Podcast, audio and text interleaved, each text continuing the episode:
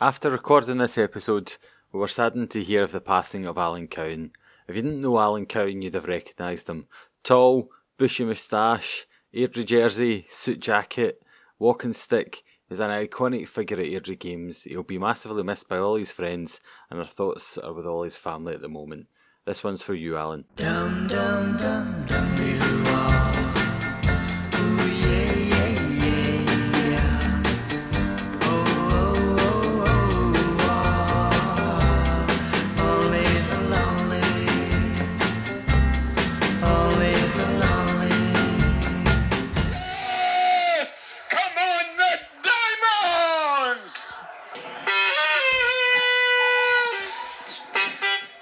welcome to the OTL podcast.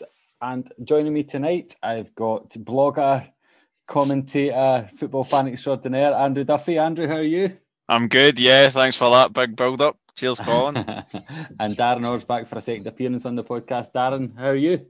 Aye, great. So looking forward to it. Right, But what do we make of it, guys? So since the last time that we met, we we left just before we played Thistle in the league.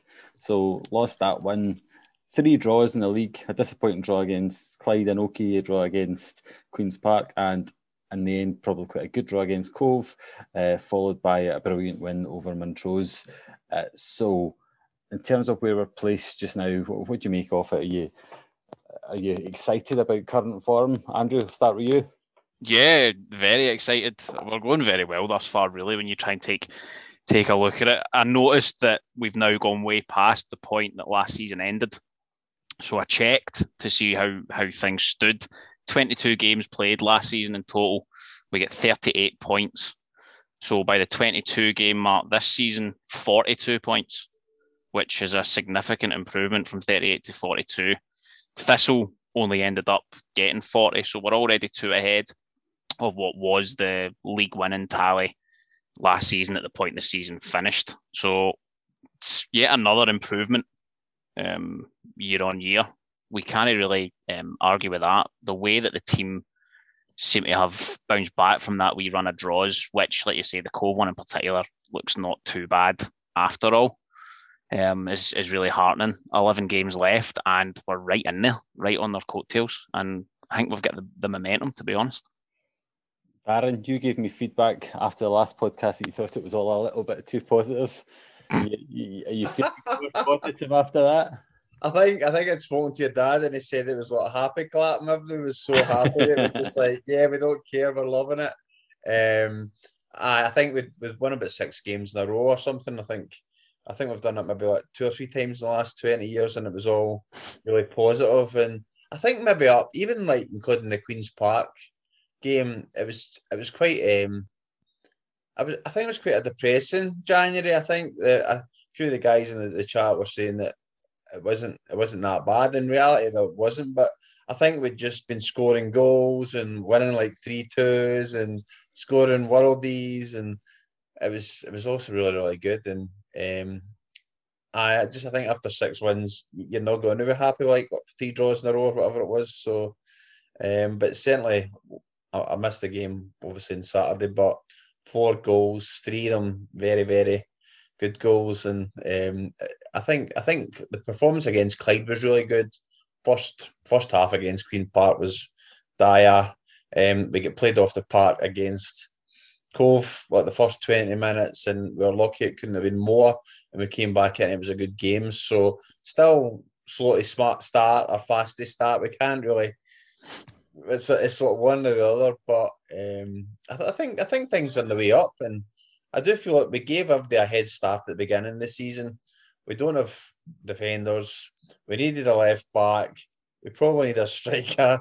We could probably do with a few wingers as well, but we still with a head start. We're like sort of there or thereabouts. So, I just I think it's just it's great being an Airdrie fan now, isn't it? Yeah, I mean, the, the Clyde game was incredibly frustrating and really wound me up. It got right under my skin. That result, I was, I was, in, I was furious about that. I was absolutely scunnered with it. Um, the goals that we didn't score and the sort of calamitous goals that we gave away. But um, Queens Park and Cove, I think we probably could argue we finished those games the stronger. But kind of started like like Dan says, started slowly and maybe get away with a wee bit. So draw probably was the was the fair result. Um, felt at the time, particularly after the Queens Park game, that that was two opportunities missed um, to cut the lead. But with Cove having, is it a wobble, a slight wobble? It's all relative because there's still no losing games, but three draws in a row, two of them at home. You know, the lead has been cut. It, it does feel there's been maybe a wee a wee shift in momentum for us, even though those two games might still look like opportunities missed. If we look back at the end of the season, we might end up looking back at those two games and going off, we'd have turned those into wins.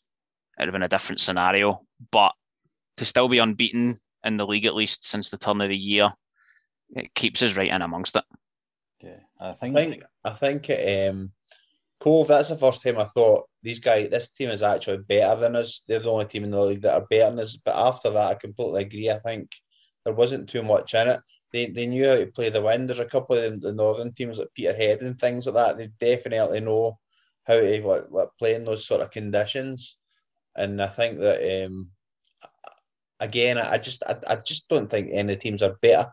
I think defensively attacking teams have got better players, and I think midfield they were just just miles miles ahead of everybody, just scoring great goals and things. And we, we like our strikers can't really press teams, but then it's, it's the midfield always seem to do like a press. I wouldn't I don't know if they're great tacklers, but they're they're quite speedy. They get in about it, and then it's it's kind of like a half a counter attack. Obviously, we're Airdrie, we don't leave strikers up at corners and things like that. We don't really do full length of the park counter attacks. We just kind of nab them in the middle when they're not quite ready for it. Yeah, it's a, it's an interesting time. I, I find at the moment I'm keep looking at our fixtures and looking at Cove's fixtures, and I guess it's like five points isn't a lot.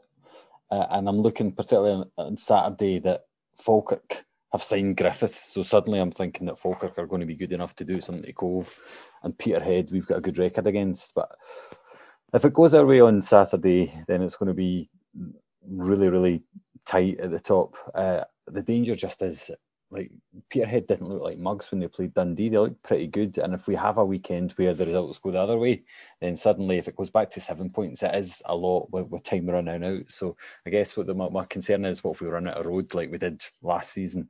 Um, but ho- hopefully not. I mean, January, January's the window month, uh, extending into February with, with the loans. Um, what did you make of the window? Do you think look at what so Rico Couton goes away?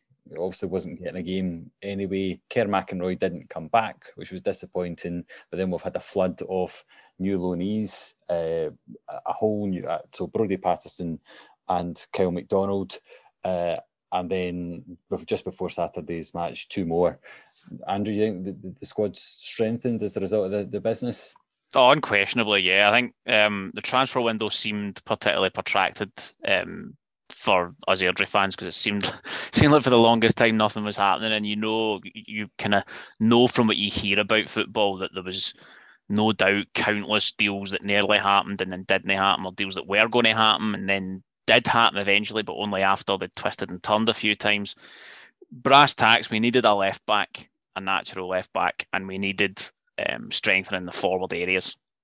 Um, we got a left back, and I think in Brody Paterson, it looks like another excellent loan signing uh, by Ian Murray. He was brilliant against Montrose.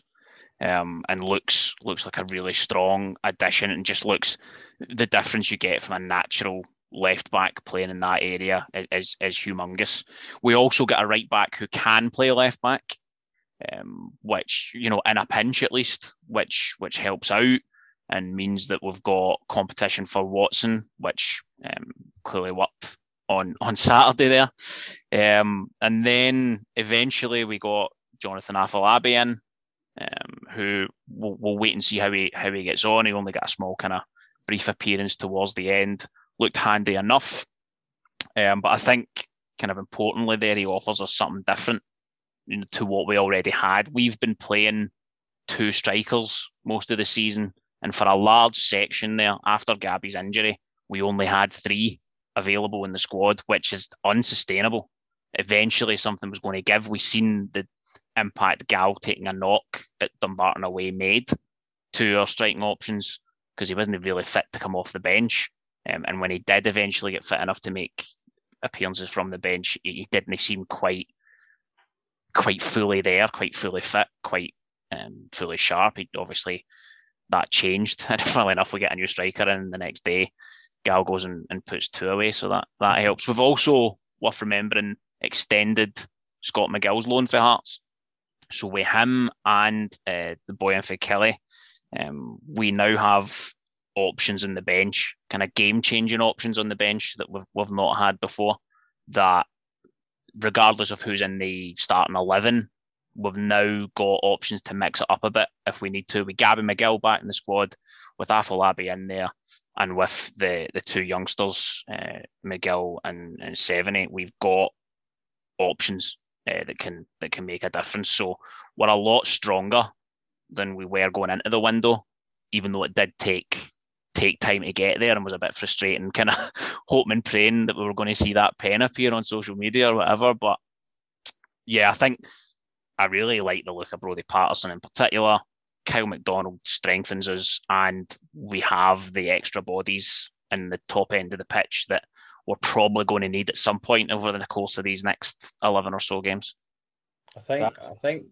I mean, we're always sort of thin the bench, and I, I feel that Murray doesn't have the trust in the players that are sitting there to come in and like and sort of not like significantly weaken the team by making those types of replacements. So I think the likes of McDonald, who had a brilliant debut at Clyde and hasn't been as good since.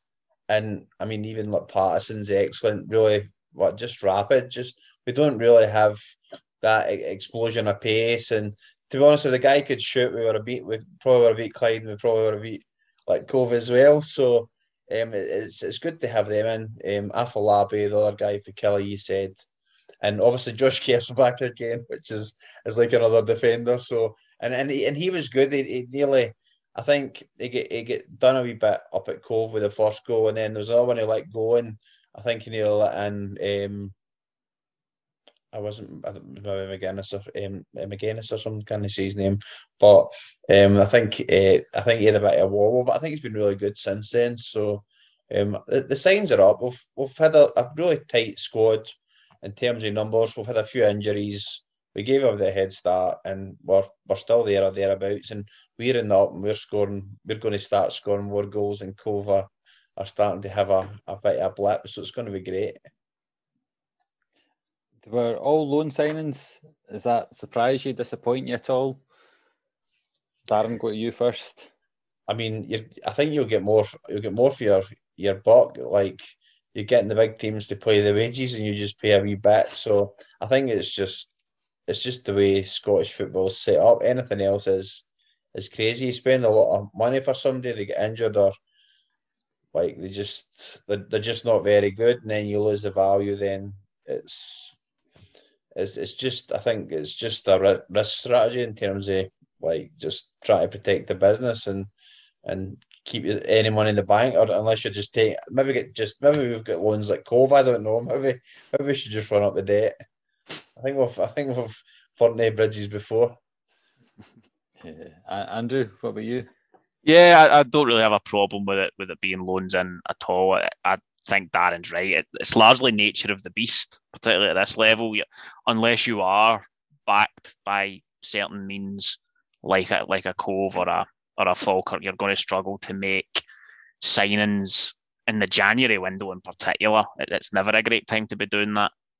Loan players from the likes of Celtic or a team in the Championship is the kind of the kind of markets you're short in, particularly when it's not like we were needing wholesale changes. It's not like we were needing to get umpteen starting eleven players into the into the side. We weren't in a in a diabolical situation going into the window.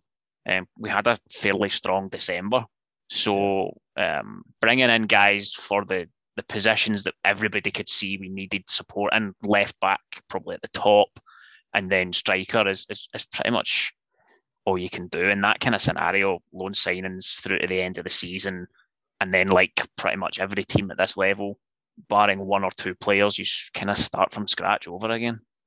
I think we finished games in the ascendancy, and the only the sinful thing will be is if we lose the league narrowly and we could have had the loan signings and the more strength earlier in the window. I think I feel like we waited, we gambled on certain personnel, and I think circumstances maybe dictated that this it was impossible to get the players, and we and we did everything in our power. But those two three weeks, what waiting, looking for the magic pen or whatever, whatever the guys call it, it's like you just like we needed we needed the strength earlier, and yeah, probably it probably just is what it is. But I would hate to think that that was maybe the, the reason that we didn't just go right up into the, the bigger league. Yeah, I think when when Gal get injured at Dumbarton, if within that game either Jordan Allen or Smith or in any of the games after that, if at any point either of them had pulled a hamstring or taking an ankle knock and been out for a couple of weeks, we'd have been in big trouble because we did only have the three forwards. Um, and we would have to change our shape and change the way we play. And I don't know what we would have done then, playing someone who's not a striker as a striker, maybe, because of obviously the injuries to Gabby and to Sal. So we did gamble a wee bit and we did get away with it a wee bit, taking as long as we did. But as Dan says, sometimes it's circumstantial. Sometimes you're not really in charge of that yourself. Certainly, you're not completely in charge of it. You need the other parties, whether it's the other club that you're loaning them from or the players themselves to be willing to make that move at that time. And if they weren't ready to commit, then sometimes you've just got to take that gamble and cross your fingers. And we, we did get away with it a wee bit, I think. I mean, I think it's another string to Ian Murray's bow. Other places he, he might end up going, he won't have to duck and dive quite as much. I mean, he's had to he's had to use connections and whatever. And it seems as if Celtic Hearts, these clubs are, are trusting Airdrie to bring these players on, especially in the case of McGill, maybe more with uh, Afolabi and McInroy. They're not going to stay on at Celtic, uh, and so it's just a, a, case of them getting a good opportunity. What about McInroy though? So I, I was, I'm still a bit disappointed. Uh, he is, he, he owes Airdrie nothing, and he, and he gave us quite a bit in the short time he was with us. He's got to make a decision what best moves his career on. But I just think the opportunity to go for a title and to play in a midfield with like Frizzell and and especially Dylan Easton was showing up in a, in a really good light. So I don't know. He's got a different challenge at Ayr. He's won an Ayrshire derby already, so maybe it's maybe it's going well for him. Um, but I was I was disappointed he didn't come back. I thought it would have worked well for him and certainly worked well for for us. Has he has he gone down in your estimation? No, no, I wouldn't say that. I, um, it was disappointing. Obviously, he was he was a good player. He was in the starting eleven, and he was really starting to look like he was one of these guys who was just going to get better and better and better. Um, but he was a loan signing. I d- I don't think you know it would have been great if we'd have got him to the end of the season, but um, the only chance I think we had of, of keeping him was if no one else in the championship wanted him at that time.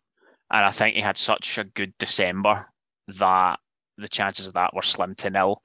If he'd have done that kind of thing in November and then had a quieter December, then maybe we'd have maybe we'd have got away with it. But at the time, Ayr bring in a fairly new manager. They're looking for something in that area of the park. They're a team in a higher division, and sometimes you just need to take that kind of that kind of thing on the chin. I wasn't really aware of how Ayr style of football was prior to to any sign for them. So I did wonder um, whether playing on probably not the best surface and playing a different style of football without um, as many good midfielders in and around them, whether it would suit him as much as it as playing for Airdrie clearly suited him. But by all accounts, he absolutely ran the Ayrshire derby in the second half, and the Ayr fans are raving about him the way we were. So um, I, I, don't really hold that against him and he chipped in, helped us out at a period during the season. Some good goals, some good assists. Um, we'd be daft to get too wound up and worked up about something like this. It's we've seen it with Kyle Turner. We see it time and again, and we're not the only club in the position where someone does well for you and then either goes back to the parent club and are retained or goes somewhere else he didn't go to someone else in the division, which would have made it a different story. I'd have been probably far less relaxed about it had he rocked up at one of our um, esteemed rivals. Change his name to Juan. exactly, but but that didn't happen. He's in a different division, a higher division. I'm not really going to be greeting about that. It's a shame. It would have been great to keep him on a bit longer, but these things happen.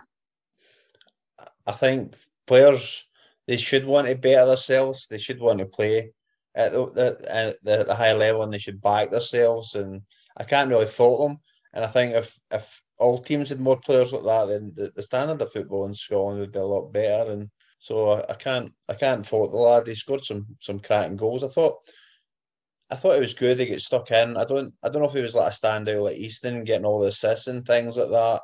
We've got a pure luxury good midfielders. Even when you look at Miguel and McCabe can come back in and um, I know Agnews kind of had his slippers on the last few weeks. He's been slipping about and stuff, but sometimes when the play's a bit one dimensional, he comes on and he starts like chipping the balls and changing the angles and just like dropping the ball in when it's like, like windy behind the centre halves and things. So, well, I mean, we've we've got enough sort of ammunition that anyway. Did obviously have huge firepower Kerr in terms of shooting and things like that, but McCabe's probably got a, a good shot as well. If he can hit some shots like hits the free kicks, then um, it'll be good. It'll be good to get him back in. I just I just don't know if him and Agnew Agnew works. It's I think it's one or the other really, but I good luck to the lads. And, and the most pleasing thing at the loans for me, Justin Devaney looked as if he was maybe about 14 in the picture they put up of him. Actually, he seems to be a strapping lad at about six foot two. So, uh, yeah, not the not the young youth team player that, that he might be. He looks like he could be handy too. Uh, just to say it, somebody else in the like, just bringing in more guys as well. I feel like Smith, Gallagher, like Watson, even Miguel sort of January, like when I know Miguel scored at Queen's Park, I feel like these guys have really kind of went off the ball a bit as well. So not like injured and just just having the faces to, to change them up as well. So hopefully the new guys, we've, we've, we've, certainly McDonald and Paterson can play. Whether the the Kelly and the Celtic boy can can do that, if they if they can, then it means that there's that that competition that's going to raise the game for the guys as well. March, mad March when all the roadworks get done. Our fixtures are Alloa now without Barry Ferguson away, uh, Falkirk away, Cove at home, and oh, I've now forgotten what the fourth Queens Park at home Queen's is Park it at home before yeah, Cove. So, so it's like you're looking at closing a gap. To be closing a gap, I reckon you probably need nine points out of that, maybe maybe eight. You certainly you think you need to win the game against Cove, but depending if they drop points before that, a draw might be enough. But it's going to be tough. Uh, are you? Can we do it? Can we go and can we go and win three of those four games? I mean, Falkirk's not going to be an easy place to go. They seem to be getting their act together a bit. I don't know what Leigh Griffiths is going to be like as a player. You would think if he if he applies himself at all, he should score tons of goals in this this league. The last game against Falkirk, it was their bad finishing that cost them uh, the chance to, to beat us. Uh, and Alloa, I have no idea how good Alloa are. I don't know if Barry Ferguson was holding them back or, uh, or, or whether actually as a squad that they're not that good. Uh, I'm just a wee bit worried when I look at those fixtures and putting a run strong enough to to catch Cove. Andrew, what do you think? You, you're usually just quite optimistic. You're going to cheer me up. Yeah, I, th- I think um, first things first, before we get to March, we've got to win these two games at the end of February, right? We've got to go up to second bottom Peterhead, and they did look good in the cup game against Dundee, right? They they looked very competitive, they looked decent, and a couple of their loan signings that they've brought in looked particularly handy. But they're second bottom of the division. We've got to go up there and beat them, um, and I'm confident that we'll do that then Clyde at home, take care of them the way that we couldn't quite take care of them at Broadwood, but we, we should be able to do that. That sets March up to be pretty much the decisive month in the division, and that's all you really can ask for to be in and amongst it at that point. We're more than capable of winning those games. I know Falkirk will have improved since the last time we visited there and, you know, peed all over them um, because they were utter garbage that day. And although they have improved in the forward areas, and they have improved um, defensively. Their midfield is still garbage. Their midfield is still non-existent, and that's where they're still not able to win games because their midfield gets overrun Um, they've got guys who can turn what would be defeats earlier in the season into draws. Guys like Cabia, who looks a real player that they've got on loan for Livy, um, but they're still rotten in the middle of the park. So, given that's where our strength is, it's nowhere near beyond us to go and win that game.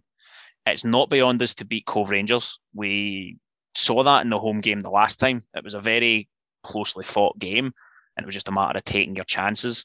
And then we proved it up there that we can get something off them, that it's not Raith Rovers of a couple of years ago where we just can't beat them, or Partick Thistle last year, where no matter how uh, close we came to beating them, we just couldn't do it. We can beat Cove. There's every reason to think that we can do that. So March will be a blockbuster month in the division, but that's good because that's that means we're in it. That means we're in and amongst it and, and fighting for it. I still, I've said it earlier. I think the momentum has shifted to us, um, and so long as we don't bottle it in these two games coming up, I think that we'll be the ones with that um, extra impetus in that month. It'll be particularly exciting for the Cove game because that's the Saturday after the Scotland Ukraine semi final. So I've got that the Thursday night, and then I've got a gig the Friday, and then I've got Cove at home on the Saturday. So that should be an absolute stonker. And hopefully, neither of the two let me down. That'll be some weekend. What about you, Darren? Is the diary clear March? If uh, I think if if Abalabi is fast, mobile, can score a header, I think we romp it. To be honest, I I think I just just just having mobile, fast defender. I hope he's fast. I've not seen him run. I've not. I've never seen the highlights, but that's that's what we need. It took us two years to get a midfield. We still don't like play a striker up at corners, um, but slowly Murray starts to do things. We we score with slide rule passes. We fire the balls into like the strikers and things. I can see all all the aspects around the pitch actually developing stuff. So I, I, I like I want to like Murray, but if you can't play a striker off front by a corner, then I, I still can't come on the podcast and say like, I'm a, a Murray lover and a, and a big fan. I love that that is the deciding thing. Playing great football, scoring great goals, battering teams like Montrose, but aye, but see that corner thing doesn't leave a guy up. That's that, that's a that's a deal breaker. It puts I don't, I don't, on a half time now. About that man he put he puts like subs on at half time and things like that. I just uh, it worked on Saturday. come, uh, Watson comes on at half time and scores an absolute beezer. Ah, uh, it was um, it was a it was really top, sort of technical finish, wasn't it? It was really good. But nah, I mean they're doing they're doing great. The football's brilliant, loving it, and we're all chatting away and enjoying having a bit of banter and things like that. So it's it's great time. So I think when they're looking for an Ayr manager, I, I, secretly didn't want him to go, but I wouldn't say that in the podcast in front of hundreds of thousands of people. uh, that's the potential audience, given that it goes out online, but maybe not the actual one. Uh, the the goals against Montrose, I, don't think I can think of any other game where we've scored so many good goals in the one game. I mean, the I'm struggling to pick what the best one is. I think I probably like the second Gallagher goal just because I've never seen anything like that in a game before. In fact, that hits a bar twice. Um, can, can, you think of any, Darren? Maybe 4 1 against Raith Rovers in the cup run in 95. Paul Harvey did a brilliant chip that day. Paul Harvey, I remember we beat Morton with uh, the Spanish Armada um, capping chip to go. I think Fernandez chip to go in that right. game. Um, and I remember Calderon, there was a big like, switch ball against Ross County, and he volleyed the ball what right across the face of the goal into the top corner with outside his boot when we beat Ross County. I think we beat them 5 1 up at whatever the, I don't know what the stadium was called there, the Shyberry or New Broomfield or whatever it was called in those days. So I remember a few wins like that. Um, I remember um, big fashion was go against Aberdeen the volley was good. Been, There's been a few good goals. I think Kirk, Kirkwood scored it maybe Raith for the halfway line. Kenny Black. I think it was Kenny, Black. It was. That's yeah. right. Scored for and.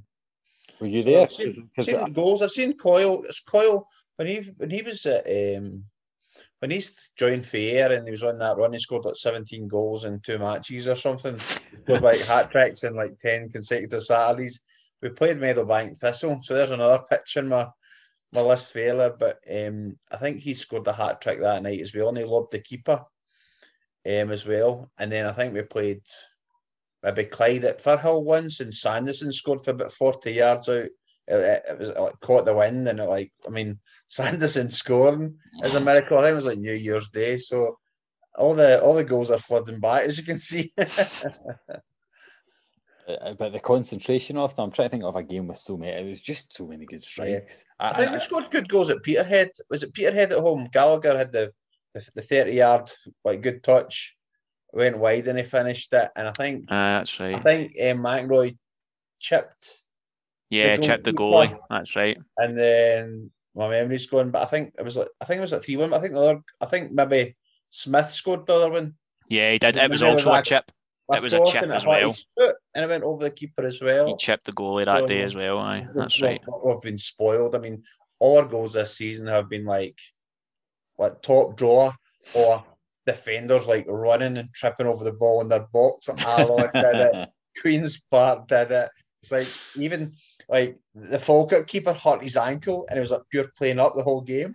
And then he was like fine, although we scored two goals. And then when Frizzell like robbed the guy down at the corner when we beat them 3 2 and caught he crosses it and like Gallagher like like the, the like the hair in his nail, his big mm-hmm. toe hit the ball, and then the, the keeper like he's just his legs, he was like Bambi, his legs stopped working, and it just it just seemed to go through him. So um, there's it's it's been a crazy old season. It's been fantastic.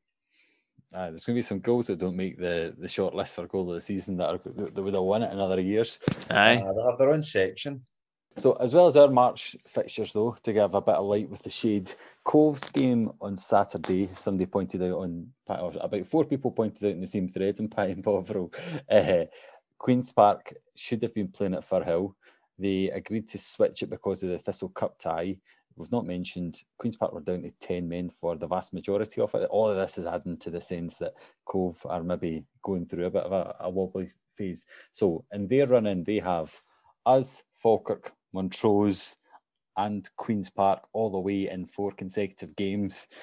So if we can get through March, the pressure's going to ramp up on them so much to have to make those journeys and win the games.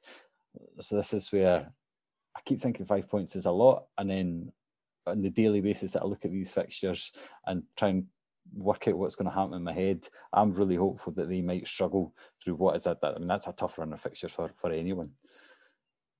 Yeah, it, it could quite easily be two. It could quite easily be two by uh, end of Saturday coming. You know what I mean? It's it's not um, it's not out with the realms of possibility that we go into March um, top rather than um, second with with what to do. But the games are so tough for both sides in in that month that we're just going to have to see who can who can go the course the course best. The fact that they're away from home, I don't know. Their away form's not been that terrible this season anyway, so I'm not I'm not convinced that um, that's too much of a hang up. It's not like they've got a massively intimidating home support that they're going to really struggle to um, be without. You know what I mean? They're not that kind of team that gets well backed by a, a big vociferous crowd at home, and they're going to miss it. They play on a pitch similar to a lot of the pitches that we play on. The fact that they need to go to Firhill um, might hurt them because they're a ball playing team, but then it hurts Queen's Park as well because they're a football playing team that put it on the deck and they must be kicking themselves that they didn't go to Hamilton or something to play their games because every second game they play, they're playing it on an increasingly awful surface that is in no way conducive to the type of football they want to play. That that could be an absolute lottery. That game, um, you're pinning your hopes on Falkirk having a resurgence um, and, and being improved and getting something off Cove because the, the other part to consider is that all those teams they need to play have something to play for. There's very few teams in the division that can sit back, relax. Um, no one's coasting with the league now, although I'm sure everybody at um, one point early in the season was saying that Cove were coasting it and had the thing won and wrapped up and everything else.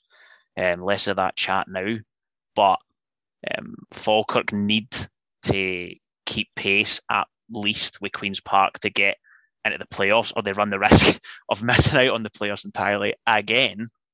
Queen's Park are looking to keep that distance above Falkirk. You've got Alloa, who presumably will have the new manager in place. If not for Saturday coming, then for their next game, which is against Cove. So you're hoping that that wee bounce will do a difference. But if they don't, again, they need to pick up points because they are on a spiral of results. They're really struggling.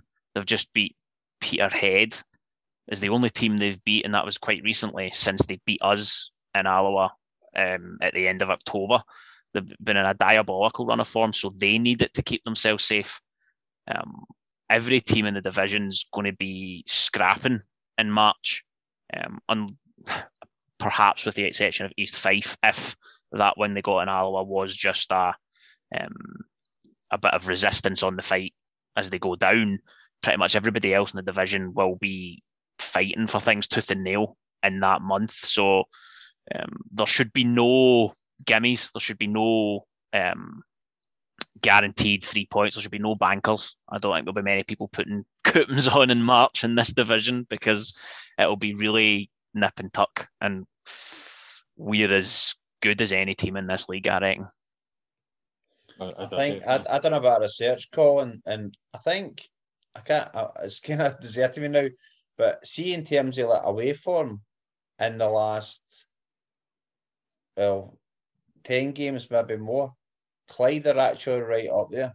They're very good at getting points away from home, and they they have never been that bad. And I was kind of the same thought process as Andrew. Like, let's hope Falkirk pick up, and then we kind of played them when they just sort of changed managers when and and Kenny came in and stuff. So I'm kind of like, well, we maybe got them at the right time, and we were lucky to survive. If if if they've got some, they've got some nice players like that. Morrison's, he's like a rocket. He's fast, isn't he? With that guy, he's electric, and they they they miss some, they miss some sitters against us, and you're like, they can they can pick up. And then Griffiths, you were talking about earlier, he can, he can like, he's like George Alberts. He can just shoot.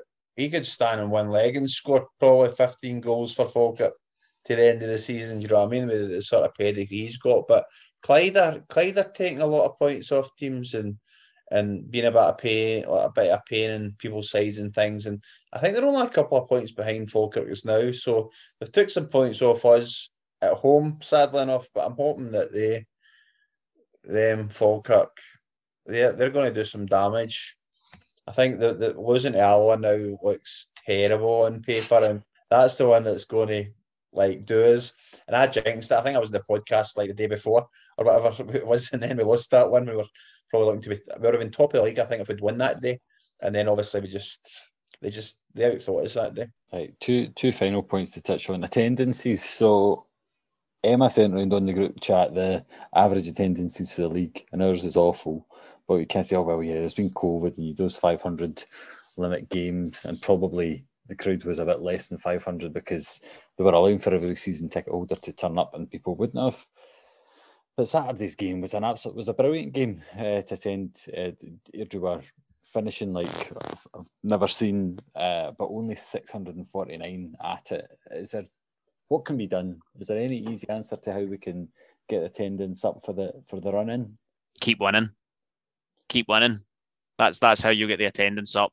If we win in against Peterhead, then I think we should have, with a fair wind, a better crowd against Clyde than we did against Montrose. Um, part of that might well be that Clyde tend to always bring a decent sized away support, given that they're very, very close. But um, the I think there's an element that we would have had a better support against Montrose had we won the Cove game. Um, because I think there was decent support in the Cove match when we get beat two nothing. I think there was a there was we were top of the league going into that game, and I think there was a decent turnout. At least it felt that way at the time. I don't know what the figure was, but it felt busier the stadium certainly than it did on Saturday. Uh, so I I feel given that all the coverage that people who didn't go to the game, if they streamed it or if they just waited for the highlights, will have now seen the goals.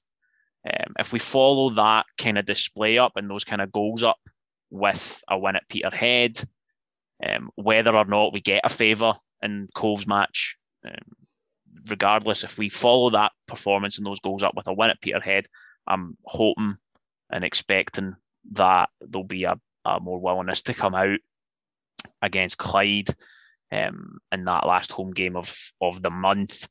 It is annoying because the team deserves to be watched. They um, they're, they're the most worth watching Airdrie side. If that doesn't sound too clumsy, um, that we've had in in a long time. Um, you guys will know that more than me, but my God, they're a joy to watch. They really are. Even moves that don't quite end up turning into a goal or turning into a, a good final ball is worth watching. There's a lot of one touch passing, there's a lot of pass and move and little corners. Um, there's a lot of great play and a lot of really good players. I'm hoping that the goals and the caliber of goals that we're scoring are going to encourage people to come out. But all I can do, anyone listening to this that um, hasn't been along in the last few, you are missing out. Get yourself along for the Clyde game and watch us batter them because we, we should and we will. They just get creamed off Dumbarton. They were absolutely hopeless. They were 3 0 down within 20 minutes, and we should have massacred them that game, um, that rearranged game. I, I'm, I'm going to not talk about that because it just gets me so furious. But that'll be a game well worth turning up to because we should you should see a lot of Airdrie football being played and a lot of Clyde um, desperate firefighting happening and all. We should absolutely batter them that game. So that'll be worth attending. Yeah. So get along. And for anyone living on the moon, David Goodwillie is no longer at Clyde. I don't know what I don't know what he's been up to, but yeah, they're, they're missing the real firepower. Darren, if I give you an apprentice style task, you need to get the crowd at uh, the Clyde game above eight hundred. Is there any anything obvious that we can we can do? Yeah, this is a setup, man, isn't it, Andrew?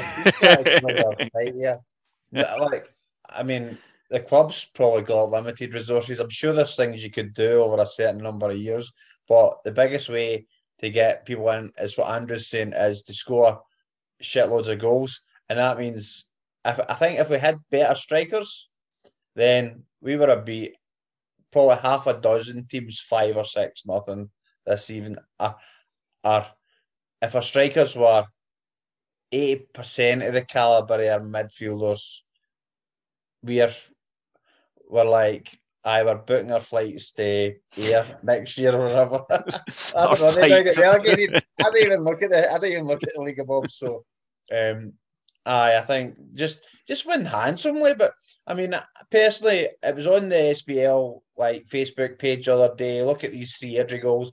I shared it. I don't know how many other Airdrie fans shared it. I'm doing my bit. I'm saying to the my, my five connections in Facebook. Look at Airdrie. This is what they're doing the kids are missing out. Get yourself along. I, am doing my part. If all the fans do what I do, spread the good word, then we'll get more. I'm, I'm driving pensioners up to Aberdeen.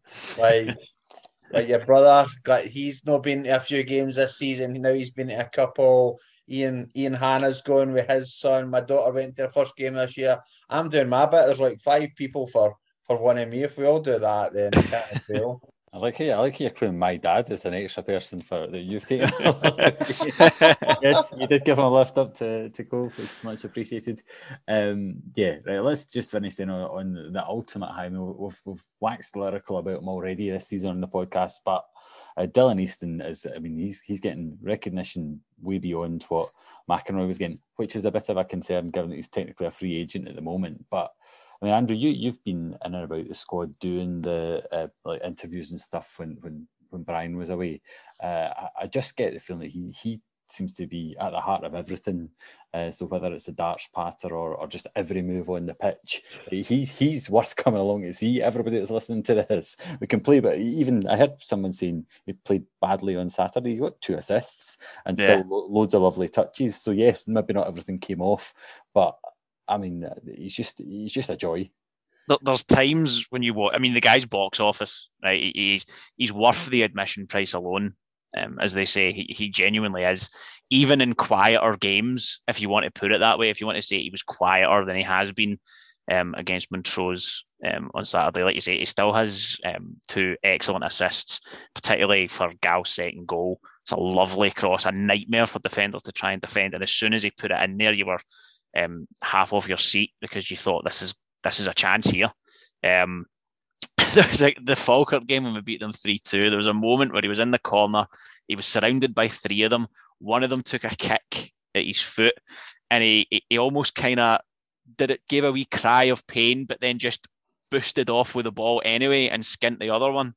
Um, the guy is genuine magic, and he does seem to be in with the bricks in terms of the squad all love him. Uh, he seems to love it here. He seems to be loving the exposure. He seems to be loving the um, quality of players that he's got around him in that midfield. And uh, I think he loves having guys like um, Gal in particular up top who will come short and play one twos with him. I mean, that was Gal's first goal, screamer that it was. The, the intention there was a one two to put Dylan Easton in.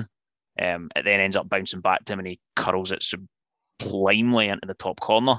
But um, it, it, that kind of style of forward that will drop deep and and meet in with him is the kind of player that Dylan thrives off of. You can you can tell you can tell he's loving it.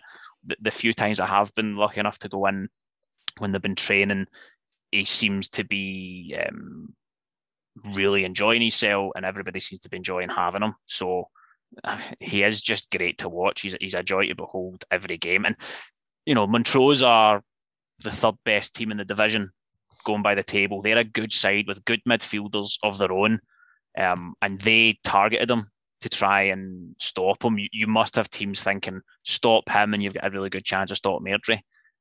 And although there were times where they managed to crowd him out, it creates space for other players. And even when teams put three and four around them, as we've seen multiple teams do this season, he can still go by them like they're no there. He can still rip the piss right out of them. Yeah, he's, he's um, fantastic there was a rumor that the BBC winter, like cameras turned up because of the amount of slalom he, he'd be doing in the games. He nearly got an Olympic grant for training for the next Olympics.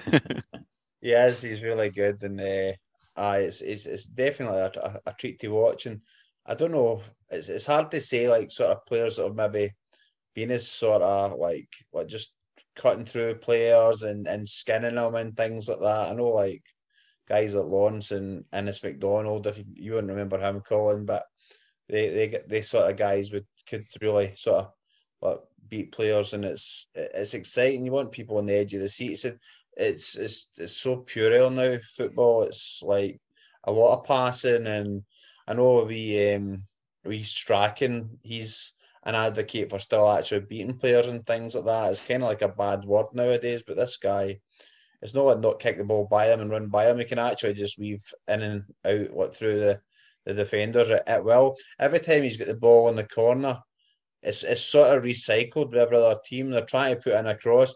He'll t- he beats like three guys every time every week for the corner. He just like just zips by them as if they're like cones in the park or something. And then like the one two, and then next thing the, the ball's bobbling about the box and stuff. So um just uh, really good goals and I think McGill's goal against Falkirk was great. I think the, I can't remember if it was him or Frizzell down the back heel. And then the pass to Allen one of the days as well was like it was just I think he just banged it like three feet high, just just just sizzled right along like the atmosphere or whatever you want to call it, and just the, the guys they just touched it, killed it, just just scored. He just it's it's just it's just unreal some of the stuff that the guy can do. Yeah. No, I, I, I was thinking Alan Lawrence, I think Stevie Gray, thinking Antonio Calderon. He's in that. Like Stevie, aye, Stevie Gray. Calderon, uh, uh, they didn't have the legs, I don't think then, but fast. But I mean, we, I, I think that we didn't really have them that could beat players like that. I know, like you had like Ruggieri and stuff like that that played the rate and things, and just guys who like blistering pace. But he's he's he's not like he's not like really really fast, but his reactions his reactions are fast. I, I still feel like we're, we're not a slow team, but we don't have any like we don't have like any Usain Bolts or anything like that. We don't have anybody that are basically like there's there's flames coming off the grass when they're running and things. but in the tight spaces with the touches and the flex, the way he looks his head, the angles his body, he's just selling people dummies all over the place. And the guy he's just making everybody look stupid. So it's sort of wonderful to watch. Yeah. you have obviously got an advantage on me in terms of the amount of good players you've seen. But put it this way, he is the most entertaining Airdrie player I've ever seen. Yeah. And that, in my experience of going to the games live, he's he's the most entertaining Airdrie player that I've had the the privilege to watch, and it's it's as Darren says, it's, at, at least once a game he seems to make mugs out of multiple players. Um, sometimes he does it more than once a match. It's it's brilliant. But I mean, again, he's not alone. He's not doing it all by himself. Um, Frizzell's a great wee player. Um, McCabe, even guys like Josh Kerr can play a really great pass, and we do have a lot of weapons, but he does stand out, Dylan Easton, because he, he just has that that difference. As as Dan says, he might not be a world record sprinter, but it's his speed of thought and his his uh, dexterity with, with his feet, his ball control is just he's just fathoms ahead of other yeah. teams in this division, and uh, it'll be, you know, he, he'll take a lot of acclaim when we um, are parading the trophy at the end of the season. I think Miguel can sail by players as well. Sometimes he's just he he doesn't. I'm like, God, I kind of wish you'd play in the ring, the, the wing, and like Paterson as well. When we are talking about strikers earlier, I'm like, think that boy could play up front because he is he is little lightning. I mean, and, that's us spent weeks and weeks worried about whether we're getting a left back, and now Darren wants to play him up top. Never mind that left back. No, I'm just thinking. Maybe I'm like, what if a right back? What if a left back get injured? I don't like. I, I don't want our strikers to get injured, but I was kind of thinking, could he play as a striker? but Dion Dublin, somebody at some point, somebody thought we'll play Dion Dublin um, up front, and the guy just you remember him, Colin? He just of course, stop, yeah. Oh, he's still, he's still scoring, so. And he still uh, does homes under the hammer. Who could forget him? I know, I know, I know. Murray listens to the podcast, so I try it out, Murray. Um, well, I tell you what, Ian, Ian, don't listen to him. Don't listen to him. He's if mental. We suddenly, if we suddenly see Airdrie leaving men up at corners and uh, Paterson playing up front, we will know that he listens to this this podcast. You know, see, see if he like they take a corner and he's back defending and he still breaks and scores. I'm gonna, I'm gonna start a petition for him to be a striker. And yeah, another thing is that the, the, the, long throw has disappeared. So many times on Saturday, uh, the ball went out in a place where I thought, all right, that's it. Uh, McCabe's coming up to launch this one. But the, that's just not how we play football. The change in the uh, 12 months is just amazing because that's what it was all about last year. As soon as it as soon as it uh, went out in the final third, it was bring Mackay up and launch that ball into the box and see if we can feed off the scraps. No more we should stop taking corners. We'd actually we can't score for corners. Corners are like basically pointless. Agnew's is about the only one that can hit a good corner, and there's just nobody in the box to hit it. They should just put the ball back to Curry. I think when we when was the last time we have we scored direct? We've, there's a couple of games we've scored second phase for corners. Um, but I, the, the only one I can remember going like so the corner comes in and straight from that a header or whatever goes into the net was Kerr at Falkirk earlier in the season. That was straight from a corner, and Josh Kerr made it 3 0. Um, but the other goals is goal was was that like second phase from a corner, wasn't it? Yeah. Then he and uh, the, and slammed it at home. The Sal goal to win that mental match at Dumbarton was second phase for a corner as well, if memory serves. Yeah. When when Ramsbottom just like patted it onto Sal's head for him to knock it in. Um, that's one another one of the dodgy goals I was telling you about. like, we've had about 17 of them this year. when your luck's in, your luck's in. We deserve it. I, I, I think we can't fail. I'm going to um, put more money on them tomorrow to win the league. That's it. Title party at Broadwood, second last game of the season. I'll see you there, lads. Beers are on me. well, that sounds good. I think that's a, a, good place to, to end it. Guys, thank you very much for your time. That's been brilliant. Uh, we will probably get to get together sooner than we would have than one a month if we're winning games, and if not, then this might be the last year from us this season. so well, let's hope let's hope it's a former. No more sorrow.